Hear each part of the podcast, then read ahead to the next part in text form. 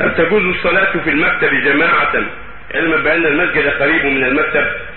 لا يجوز لمن صلى لا إلا المسجد حوله ان يصلي في المكتب. يجب على الخروج حتى يصلي مع الجماعة.